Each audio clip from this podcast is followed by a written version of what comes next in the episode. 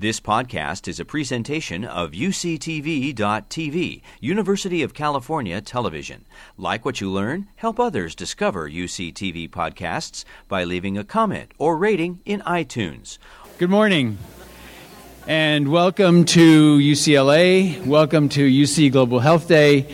We're pleased that you all came out on such a beautiful Saturday morning uh, to and Saturday afternoon to learn about global health and uh, we're pleased. We think we have a very um, exciting day for you. Uh, I want to extend special welcome to distinguished guests, Dr. Haile Debas, who is the director of the UC Global Health Institute, former dean and chancellor at um, UCSF, uh, Dr. Jaime Sepulveda, the Director of Global Health Sciences at UCSF, Dr. Richard Olds, the Dean of the School of Medicine, our newest School of Medicine at UC Riverside. We welcome you, Mr. Robert Sun, who's a member of our board and the uh, uh, CEO of the Chinese, the American Chinese CEO Society, pulling together Chinese and American CEOs and, and with a great interest in health and in global health. So, welcome to all of you, and we, we look forward to, to a wonderful day. Uh, I would like to take this opportunity to uh, introduce Dr. Tim Brewer, who is a professor of medicine, a specialist in infectious diseases. He is the vice provost for cross campus and interdisciplinary affairs, and also the chairman of the board of directors of the Consortium of Universities of Global Health. Uh, he came to UCLA two years ago, and it's been a pleasure to have him here and to see our global health activities uh, prosper. So, Dr. Brewer.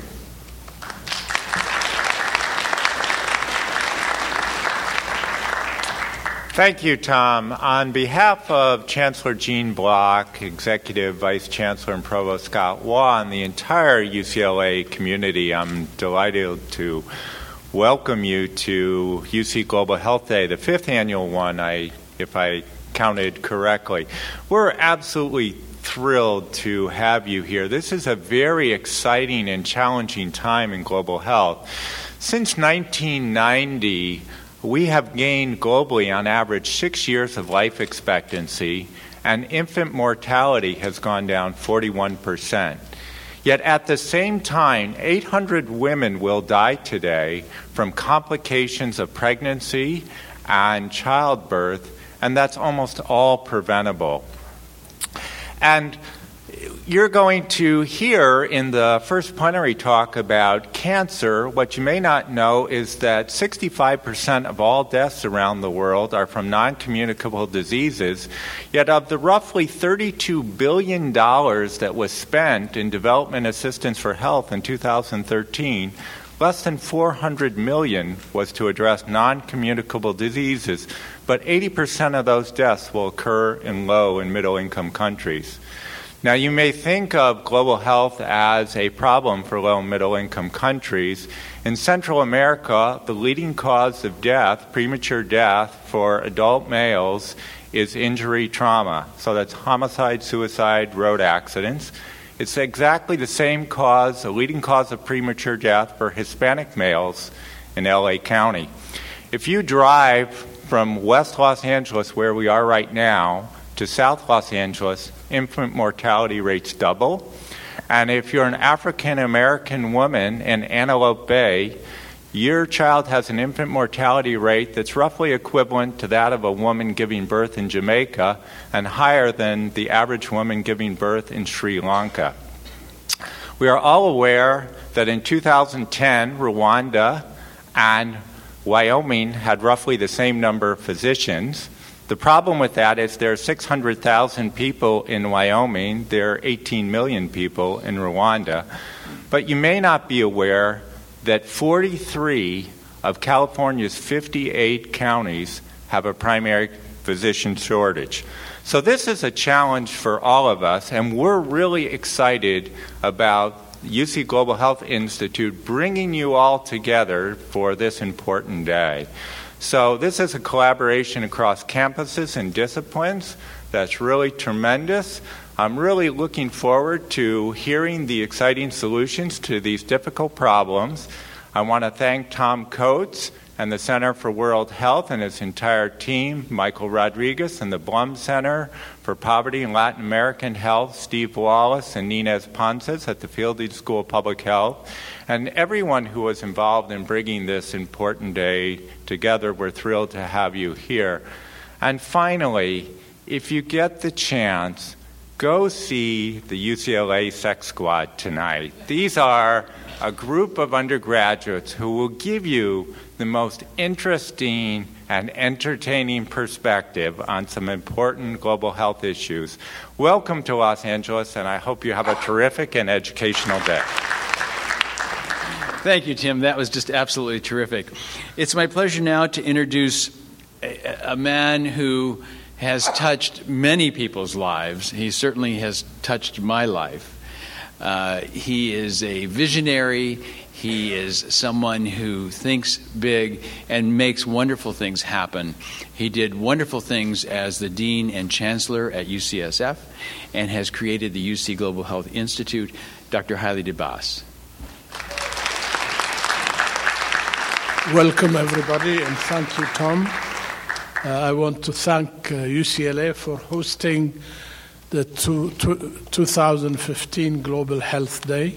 And now I'm just uh, delighted and proud to present to you our 2015 keynote speaker, a close friend of mine, Dr. Patrick Soon-Shiong, a surgeon, a scientist, and a pioneer of novel therapies for cancer and diabetes.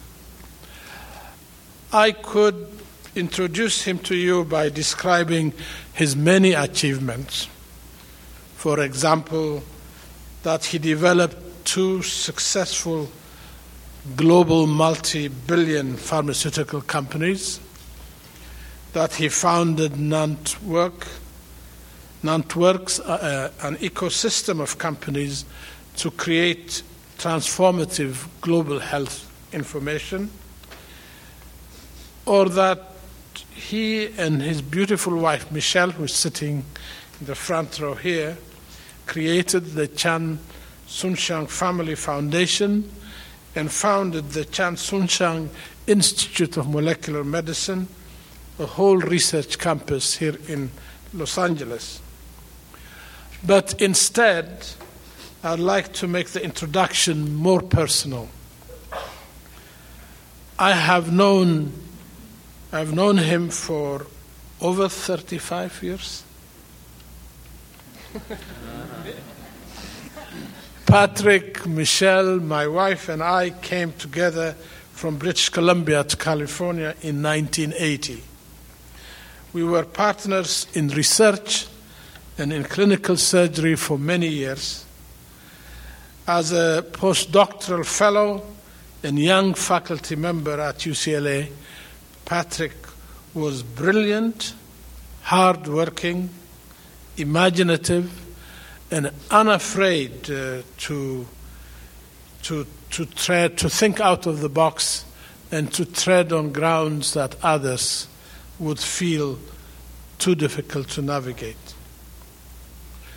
Patrick represents the quintessential example of the American dream fulfilled from a humble postdoctoral fellowship from fellow from South Africa to one of the wealthiest and most visionary leaders in the American pharmaceutical industry in a matter of some 25 years.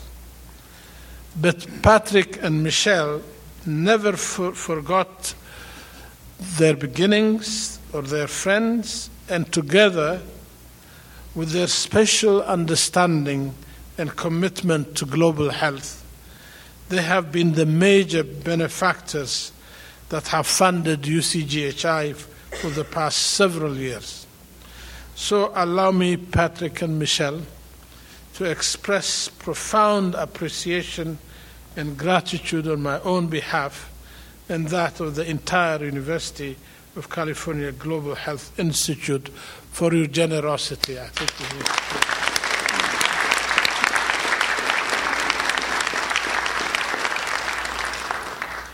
Those of you who saw a 60 Minutes program on Dr. Soon-Shiong recently, heard the interviewer, uh, CNN Dr. Sanjay Gupta, a UCLA graduate who was a student when Patrick and I were on the faculty here, describe him as the genius kid.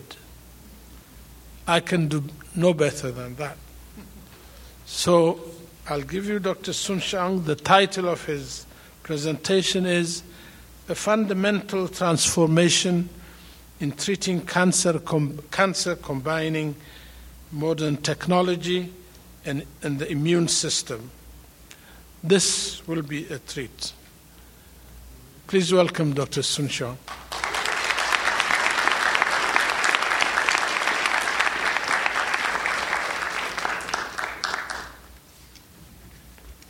Well, thank you, Haile. I, um, it's an honor for me to be here, um, and especially uh, what a treat for me to be here with at Haile's Institute that he dreamt of, um, conceived of, and has built. Uh, I've known Haile uh, since the days of Vancouver, British Columbia, where he was so committed at that point, even to, uh, I recall, his efforts in Eritrea uh, and the elements of really committed to, to work on a global basis. I also recall when we came together from Vancouver General Hospital as his PhD uh, undergrad and came to UCLA. And my first paycheck, and I said to Michelle, I think they made a mistake because my paycheck at, UC, at, at Vancouver General, my annual salary was, I think, $12,000 and my first paycheck here was $22,000 annually. And I said, they must have made a mistake because it's, it's doubled. so that's the uh, element of joy that we had uh, because it was all about the work. So today I wanted to give you this talk, and I figured out really should talk about um, this issue of, of, of, of cancer. And this is a, sorry. This is a diagram. Let me take this off. This is a diagram that you see that is put out, and Bill Gates tweeted this diagram actually. And it's interesting when you look at this infectious disease and you talk about non communicable diseases. And within the element of non communicable diseases, there's this little sliver down there called cancer. And you would think, therefore, that really the element that one would focus, and you hear about the 34 billion and over 400 million only spent on non-communicable diseases. And to me, that's shocking because I think it's an element that we need to understand. The global burden of disease, actually, there is a crisis. And this is the final report of the Independent Task Force uh, and the Council of Foreign Relations. And I quote what they say that the gravest health threats facing us or low and middle income countries are not the plagues, the parasites, and blights, but the everyday diseases that the international community understands and could address but fails to take action against. So that's a sad statement of affairs, and I think uh, it would be appropriate, therefore, for me to try and highlight what this is all about. And what this is about is this increasing global burden of cancer. So in 2012, there were 14 million new cancer cases and 8.2 million deaths per year. By 2030, there'll be 22 million new diagnoses a year with 13 million deaths per year.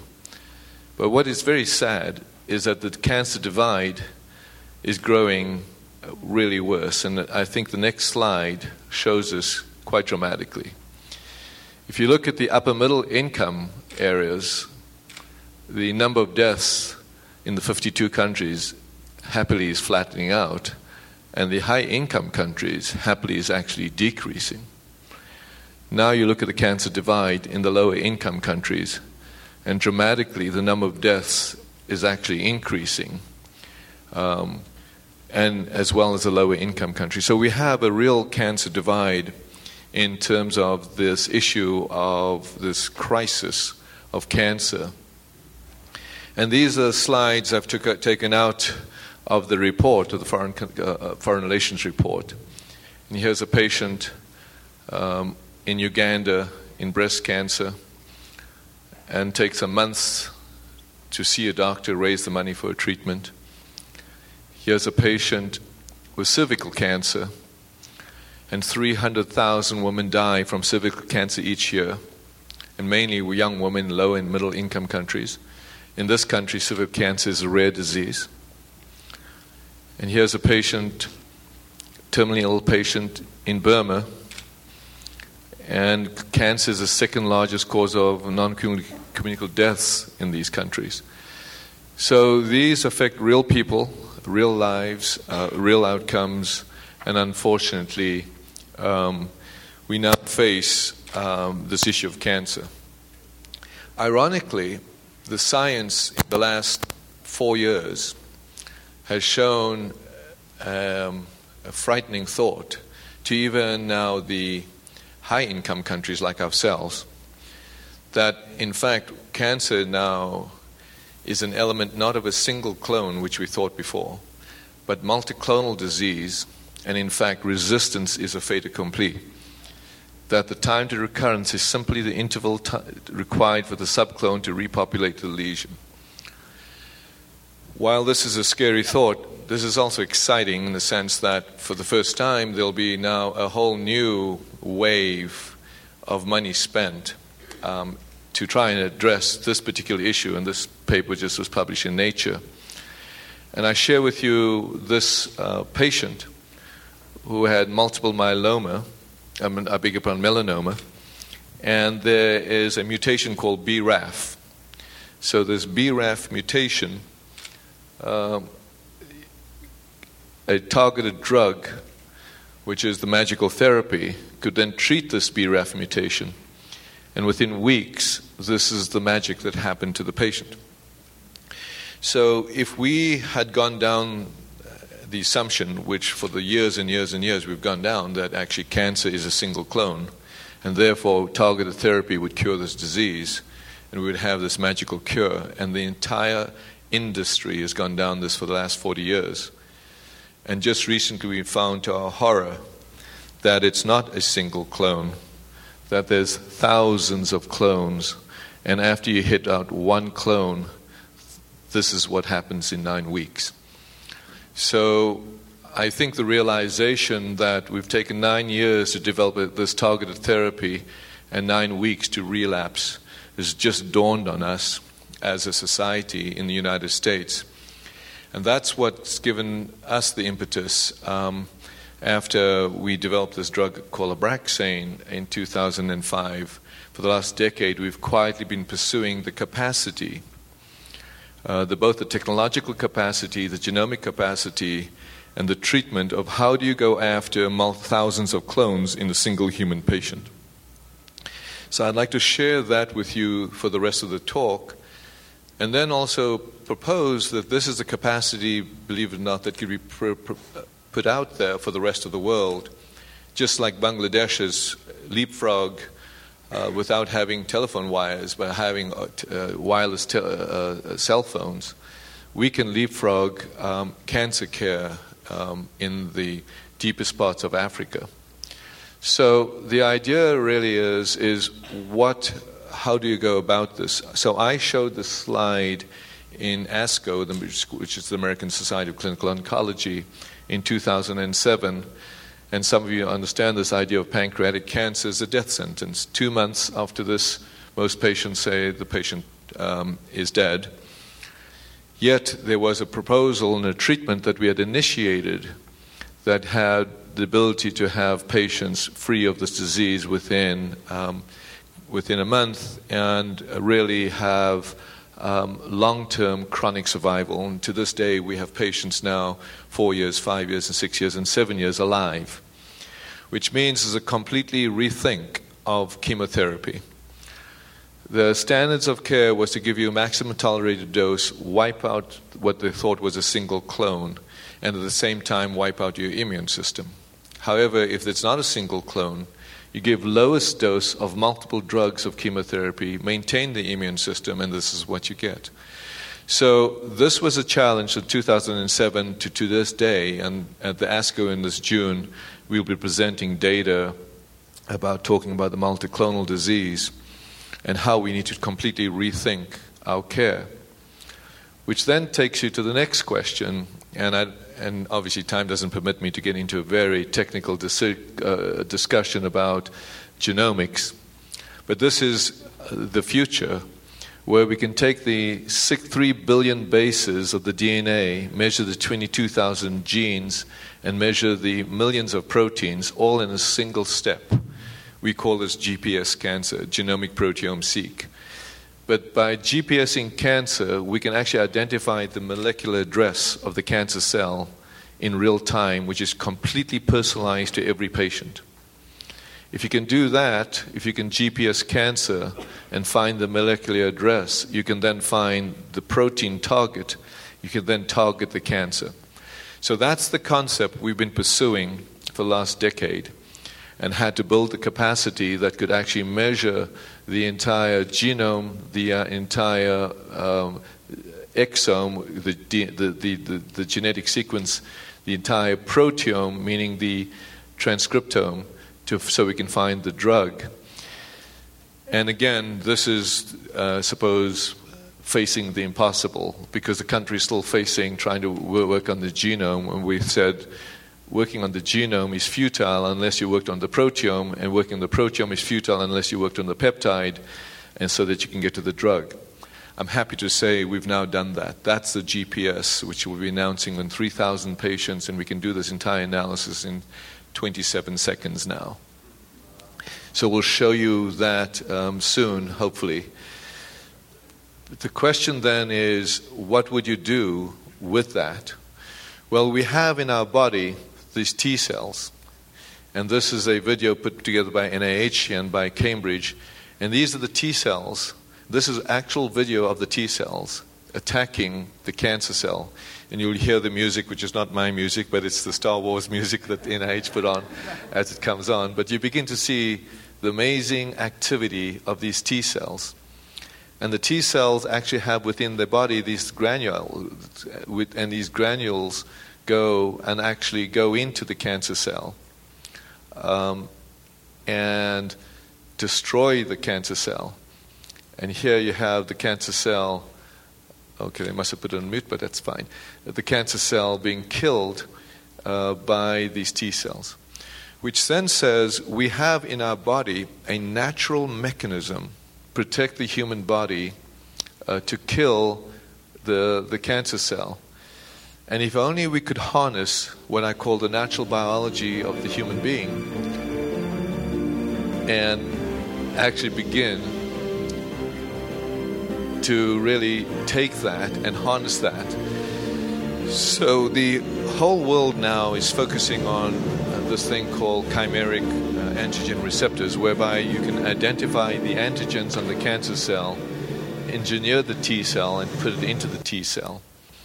So this is the opportunity then is to really identify each patient's unique cancer antigen by this next generation genomic sequencing and then have an effector cell and in that way create this dance of proteins that you just saw and kill the cancer cell. This is not hypothetical. This is real. This is something not only we are working on, but we are now in four phase ones and one phase two and what would be beautiful would be if you imagine if you could actually grow the cell in a blood bag.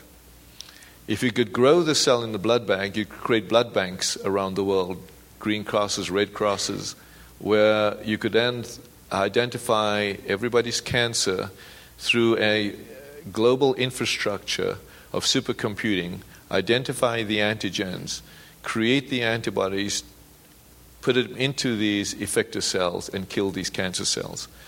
Let me show you that possibility.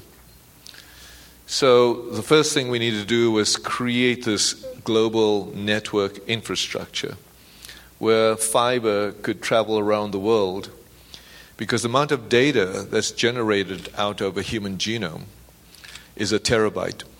So, imagine um, 1,000, 10,000 patients a day, that's 10,000 terabytes a day. And there's no infrastructure in the world that could move data that fast. So we took over the National Lambda Rail very early on, eh, which integrated all the universities together and actually ran the Large Hadron Collider from CERN And that's how God's particle was uh, discovered with astrophysicists all working together. If we could do that, why could we not do that for cancer? And you think about God's particle in a sense that this dance of proteins is happening in every human being every day, and the opportunity to create supercomputers around the world, and, and, and then do the genomic analysis in seconds. So in October 2012, we built this, launched this, and we created this, what we call the Cancer Knowledge Action Network. So the infrastructure was now in place. The next question was then how to create the genomic sequencing. We've built that. And the next question was then how to go and create the effector cell. Well, the genomic sequencing by 2012, we had created the genomic sequencing and taken the entire nation's cancer genome atlas and 6,000 genomes in 3,000 patients and showed that we could actually process them. Uh, by 2013, we had taken 687 whole genomes and 17,000 exomes, over 16,000 genomes processed, and now by 2015, we're doing almost 100 a month, and soon thousands a month.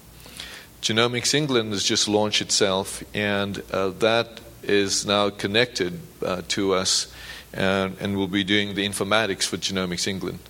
So this global cooperative, or what are called the Cancer Learning Network, is now in place. The next question is how could you actually now find this um, magic bullet of this immune effector cell? And ironically, a cell was discovered at UBC, the, the place from which Haile and I came, called the natural killer cell. And this is an activated natural killer cell line, it's a stem cell line that could target uh, a tumor cell could adhere, create a synapse connection, had these gran- uh, granules within them, and could release the granules and kill, kill the cell. The challenge was to find out what were the targets. Now, with the genomics program in place and the proteomics program in place, we can find the targets. The next challenge was to find the human library of antibodies and we now have a quadrillion uh, human library available to us. We can now take that library, integrate it into this natural killer cell, and all of a sudden you'd have a targeted activated natural killer cell, which we call TANK. So we'll be launching tanks um, on this nation um, uh, soon, uh, but for good cause. So here is this is actually just published. It's in press, but it just got published. Um, um, and uh, here is a patient now, patient cells, and the red is HER2 positive, meaning this is a breast cancer cell that has this antigen called HER2. And these green are normal breast cells. And here you can barely see, but you will soon see as I play the video, a natural killer cell that's been activated with a target to target that cell with an antibody against HER2. And if that's the case, it will go around, not touch that cell, not touch that cell, not touch that cell, not and then find that cell and start killing it. So that's doing exactly that. So this is about to go into phase two uh, trials. Um, what's exciting is that this one particular cell uh, in the time lapse, when we put multiple of these HER2 positive breast cancer cells, it's actually a serial killer.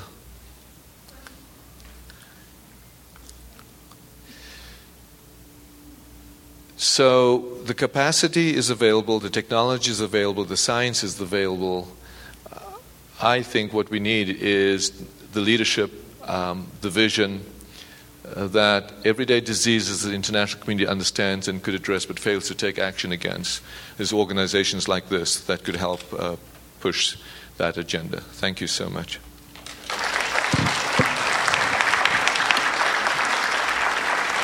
Thank you very much for a very uh, scintillating conversation, a very scintillating discussion. I would like to ask you a few questions and then we can uh, open it up to the audience. How do we translate this? Your, your first slides were very compelling, showing the increasing cancers, particularly in low and middle income countries.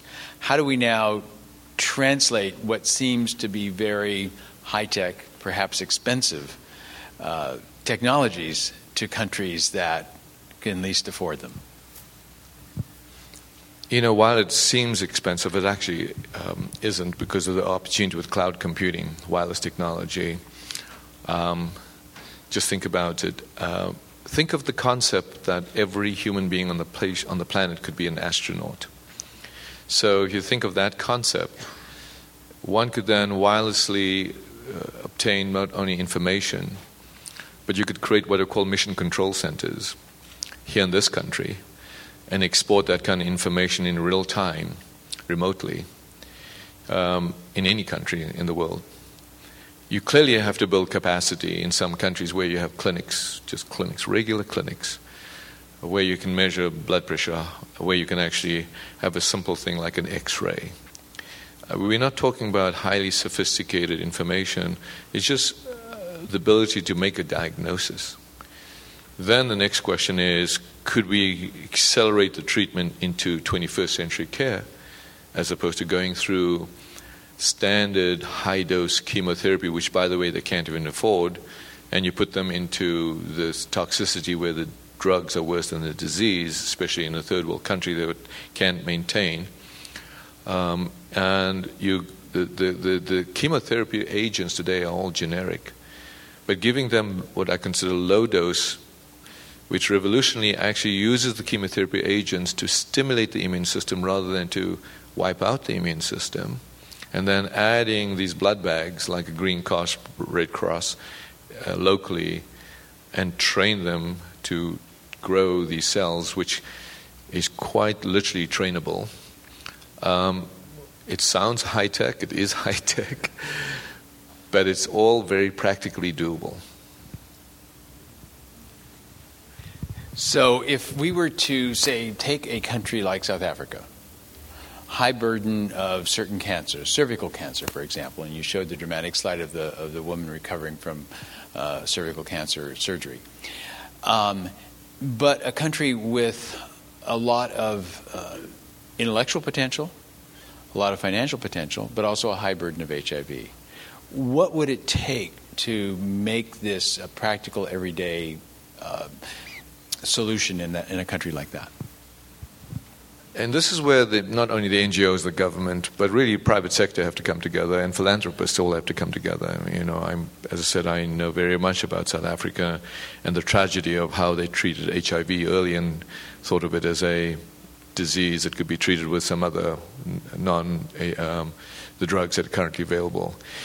So the opportunity to go to a country like South Africa, work directly with the government, who are very educated now and understand this opportunity, create the infrastructure around the fiber infrastructure exists. Um, a literally a machine could be put in place in South Africa. Literally, the machines themselves are robotic, believe it or not, that actually does the sequencing.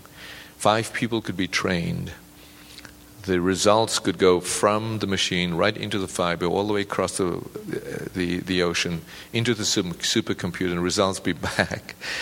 So all of this is uh, doable where you do need capacity.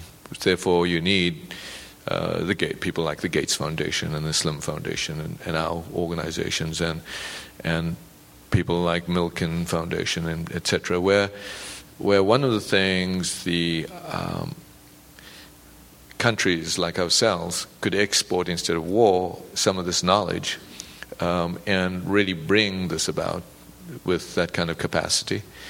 And then support, really, I believe, the local community to be trained to deliver the care. So that's the challenge, I think. And I would invite uh, people to uh, come forward to the mics if, uh, if you want to ask uh, Dr. Soon-Shiong some questions about this.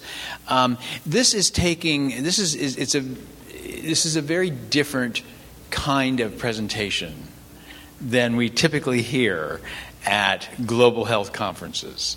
Uh, we hear uh, about uh, the burden of infectious diseases. We learn about certain kinds of capacity building. We hear about women's rights. We hear about human rights. We hear about a lot of these things. This is, is, is, could create a technical, technological revolution.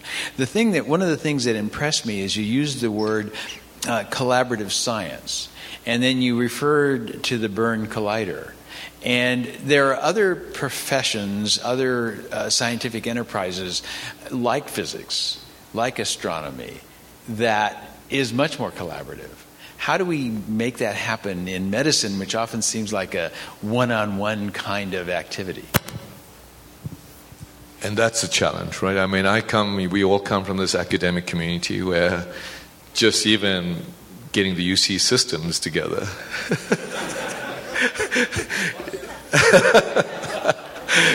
is its own right a challenge. And then, you know, um, trying to get competing organizations like Sloan Kettering, MD Anderson, Mayo Clinic to work together. I think once the world realizes that um, you are us, meaning the following, that because of the genomic uh, heterogeneity of cancer now, that there are thousands of mutations per patient, and every uh, mutation is different from the other.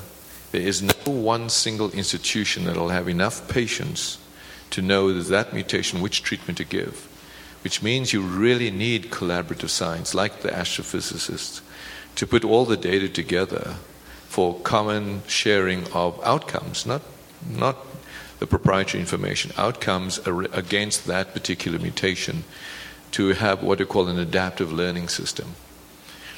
Um, that's what we're trying to push and pursue and send the message that uh, this is a common cause. That's the only way you're going to learn how you can actually get to the path to the cure is actually share this information on outcomes. And everybody can still have their, their proprietary uh, opportunity to do this discovery um, and go, go for grants, etc. And that's how the system works. But I argue that the system of drug development for cancer has been flawed for years because we have a self fulfilling prophecy. The self fulfilling prophecy is that drugs are approved by the FDA when there's actually a one month, two month improvement in survival or, or, or response. So you have a self fulfilling prophecy that all you're doing is going after this metastatic cell and getting one or two months, and you're ignoring the cancer stem cell, which is what you're not actually treating. So you're winning the battle and losing the war. But that's all we've been doing. What's exciting is this innate immune system actually goes after the cancer stem cell. So that is really when you really, really ask what the agenda would be is that imagine us wiping out cancer at the cancer stem cell using low dose chemotherapy and these innate cells in Bangladesh. Um, or in the deepest parts of South Africa. So that's the opportunity that we really have here.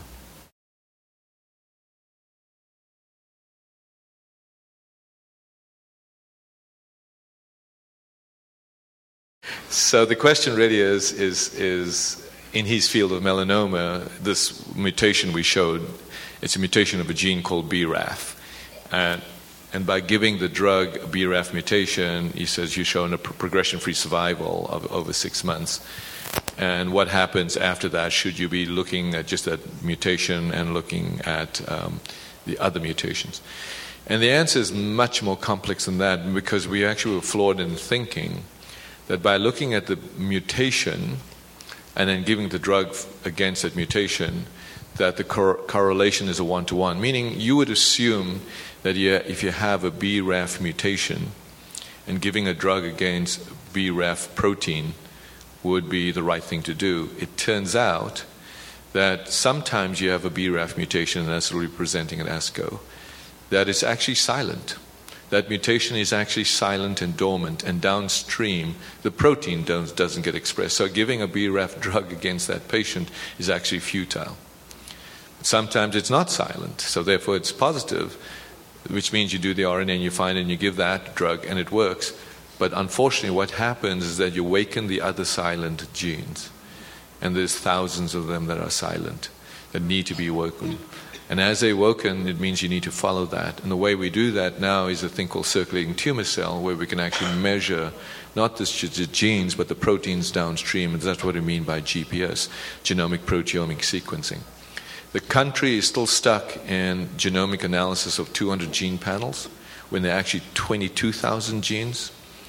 And so that means you need to do a whole genome sequencing, which is 3 billion bases measuring, maintaining 22,000 genes And even if they go to that stack, I believe they're still stuck because you need to measure the RNA downstream, which is the proteins.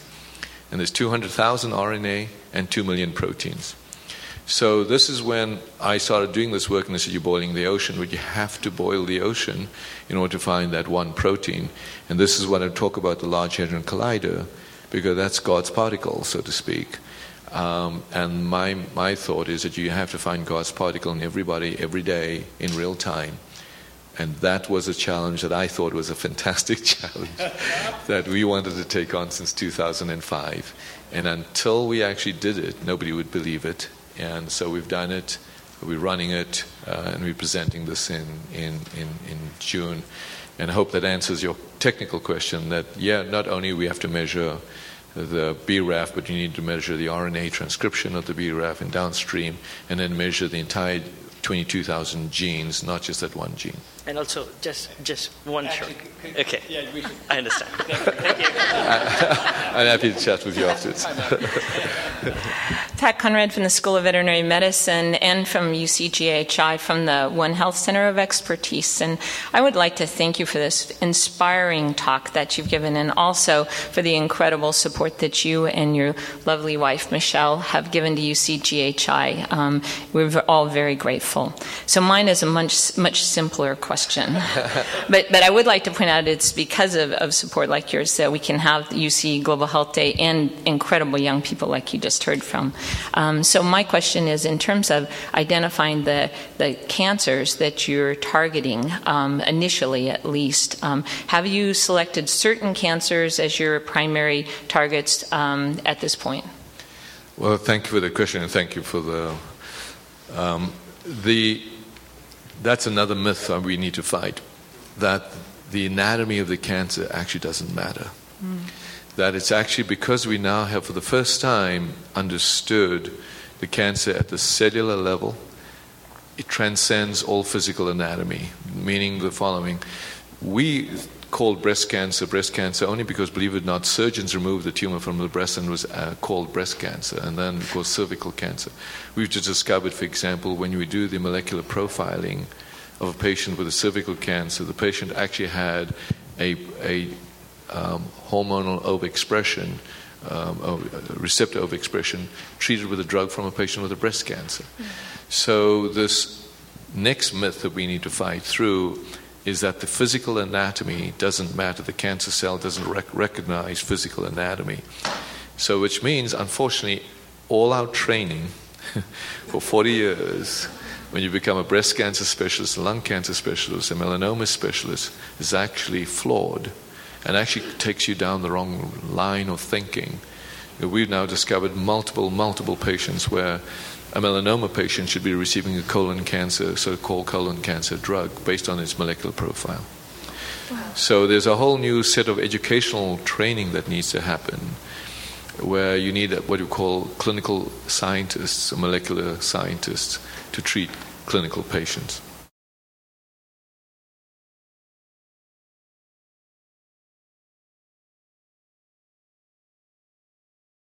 I just want to emphasize I don't think there's any one single magic bullet at all, period, for cancer because of the.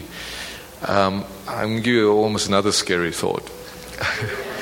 uh, I believe because we've become a multicellular organism as opposed to from the time of the nematode, that is really been the beginnings of the causation of cancer. It's actually a physiological phenomenon uh, from the cancer stem cell in the normal stem cell and you've got billions of letters and they misread.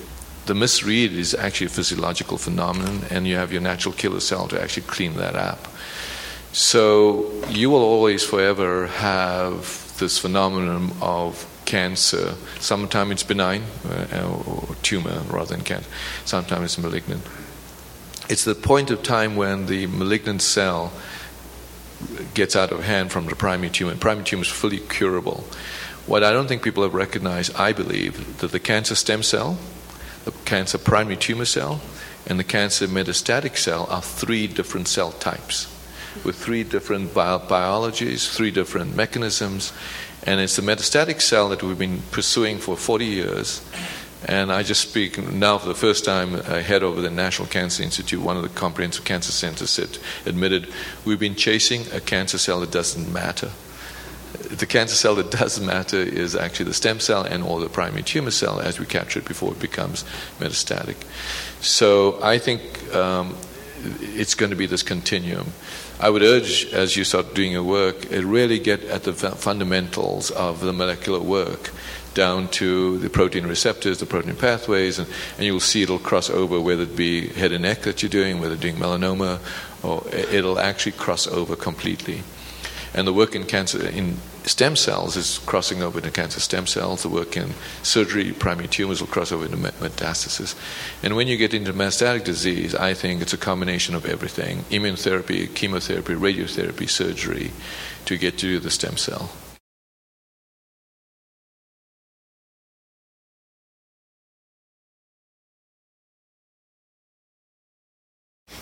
Yeah, and I think, as I said, one of the things of, of, trying to create this mission control center is also an educational center. Because I think, you know, when you talk about cancer prevention, in my mind, simple things like smoking, etc., I think all the things that everybody understands. But I think what people have not understood is really stress. Uh, and what people talk about, you know, Chinese medicine, alternative medicines, yoga, um, acupuncture I don't think people have underestimated really the innate immune system. Yet your body is actually your body is actually protecting you uh, from cancer, and stress, in in its broad terms, is really an important element to to address in the terms of prevention.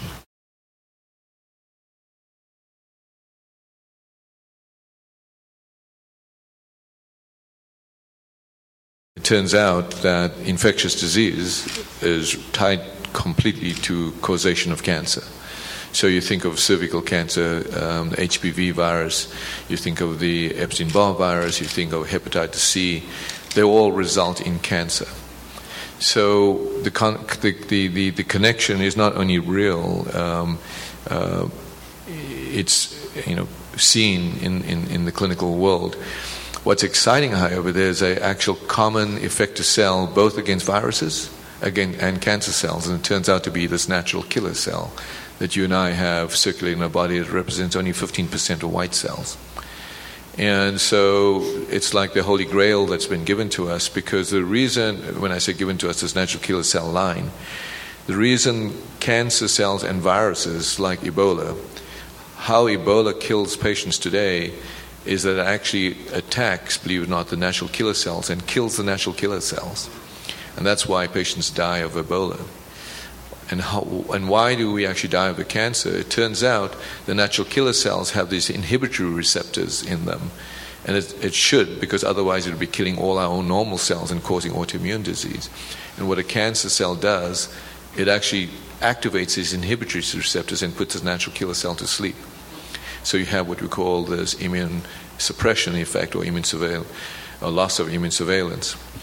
It turns out this natural killer cell line that we've actually now been able to build has no inhibitory receptor, so it cannot be put to sleep. Hmm. And that's why we could target it and target it against either an infectious related cancer or a cancer that actually has its own antigenic secretion, which we call neoepitopes. So what's exciting now is that we've now discovered in patients hundreds and hundreds of what we call new epitopes, meaning antigens that are on the cancer cell that is unique to the cancer cell and even unique to the patient's own body, which is exciting, which means you can't hurt the body if we can find an antibody to that epitope and attach it to this holy grail natural killer cell.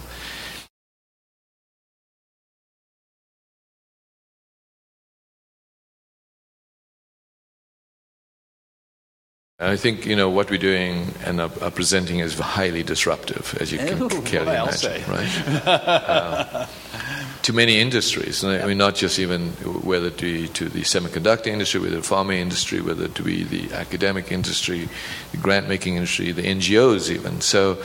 Um, I think that's a challenge which you recognize, but I think what's exciting, and I maybe haven't mentioned this, but the day will come, and the day is not far, and hopefully, maybe the next time I present this, some more of this work, where semiconductor chip is about to be launched on the world, where the whole genome sequencing could be done literally in the office, in the lab, for in, within one hour for less than fifty dollars. Uh, I've seen that chip. I've seen the beginnings of that chip. Um, that chip, I believe, will be in our hands uh, literally within the next two to three years. That again is going to be another leapfrog where you can have the Bangladesh moment, where everybody could have this chip. Um, it could be trained, and that information is just through the internet, through the cloud, uh, information sharing, and 21st century information to the treatment. So I don't think it's unrealistic. It's very disruptive. It's not unrealistic. You need capacity. You need. You still need the government involved. You still need education. You still need training. But you don't need to train thousands of people. You could train 50 people, um, and and have a huge impact on countries.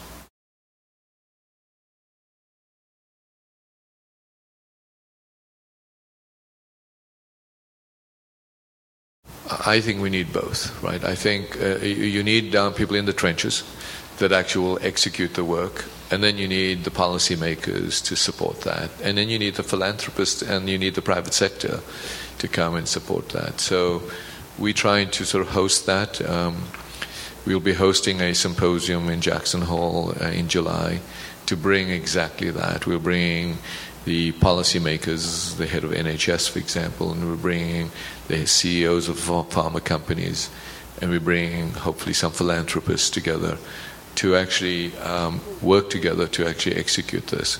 I don't think, again, just like cancer, there's no single magic bullet, but I think everybody needs to get in the same boat. But you need somebody to execute the work, so you need the clinicians right from the outset. Great, thank you.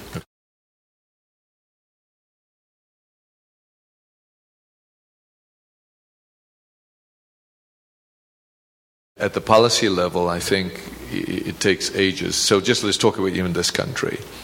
So the good news, for example, I'm now working with uh, Senator Frist and Senator Lamar Alexander on this thing called the FDA Modernization Act and faster cures where we need to really change the policies just for drug approvals in this country because you can't afford to have one drug approved every 10 years and just for the opportunity for maybe a small incremental.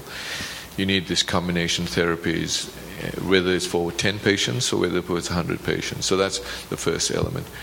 With regard to these NGOs and the, and the government policies, I sat on the board of RAND for about four or five years and the think tanks and the policy tanks and got very frustrated. And for example, this thing called Compare, we, we supported Compare. And to be frank, saw very little movement. Um, the World Health Organization, I'm trying to work with people like um, Nick Berggruen and the um, think tank, policy tank that he's created. Um, I think you just need to give this message out and I think the only way to sort of see it is really for them to see how this actually affects their economies. Um, you know, without the uh, without the resources and the people, because it's affecting young and middle-aged and now elderly. That that's the only way I think to really get them to move. They understand it affects the economies. I think then there'll be hopefully some change along that way. Thank you. And the final question, uh, Dr. Debas. Thank you, Patrick. Uh, you'll agree this has been a scintillating discussion.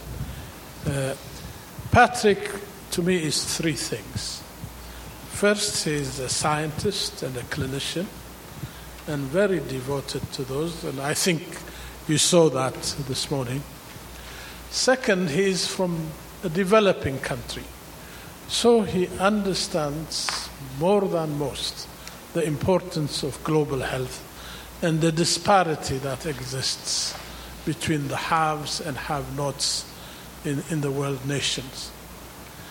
And the third thing, as you just gathered, he is uh, uh, he's innovative, he's disruptive, he, he, he, he's willing to think far beyond what most of us can do.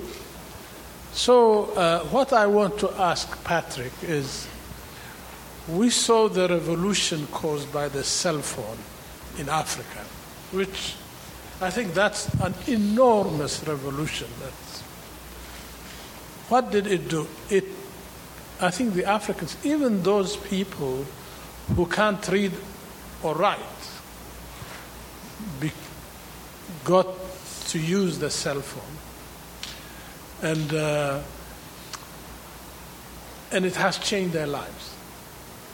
So, can we get a cell phone type of revolution where we leapfrog everything and simplify this?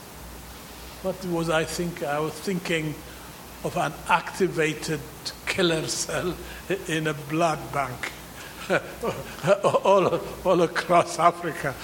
Is there something I'm, I'm teasing you there? How do you how do you see we might? Could you think about disrupting this whole thing to, to enable Right. the transmission? Well, I, I, and I think it's using the cell phone, not only the analogy, but the technology, right? So we are starting to build this uh, through the cell phone, through the internet, video conferencing. So if you can build video conferencing, as you could see, uh, people will be able to eye chat with each other and Skype.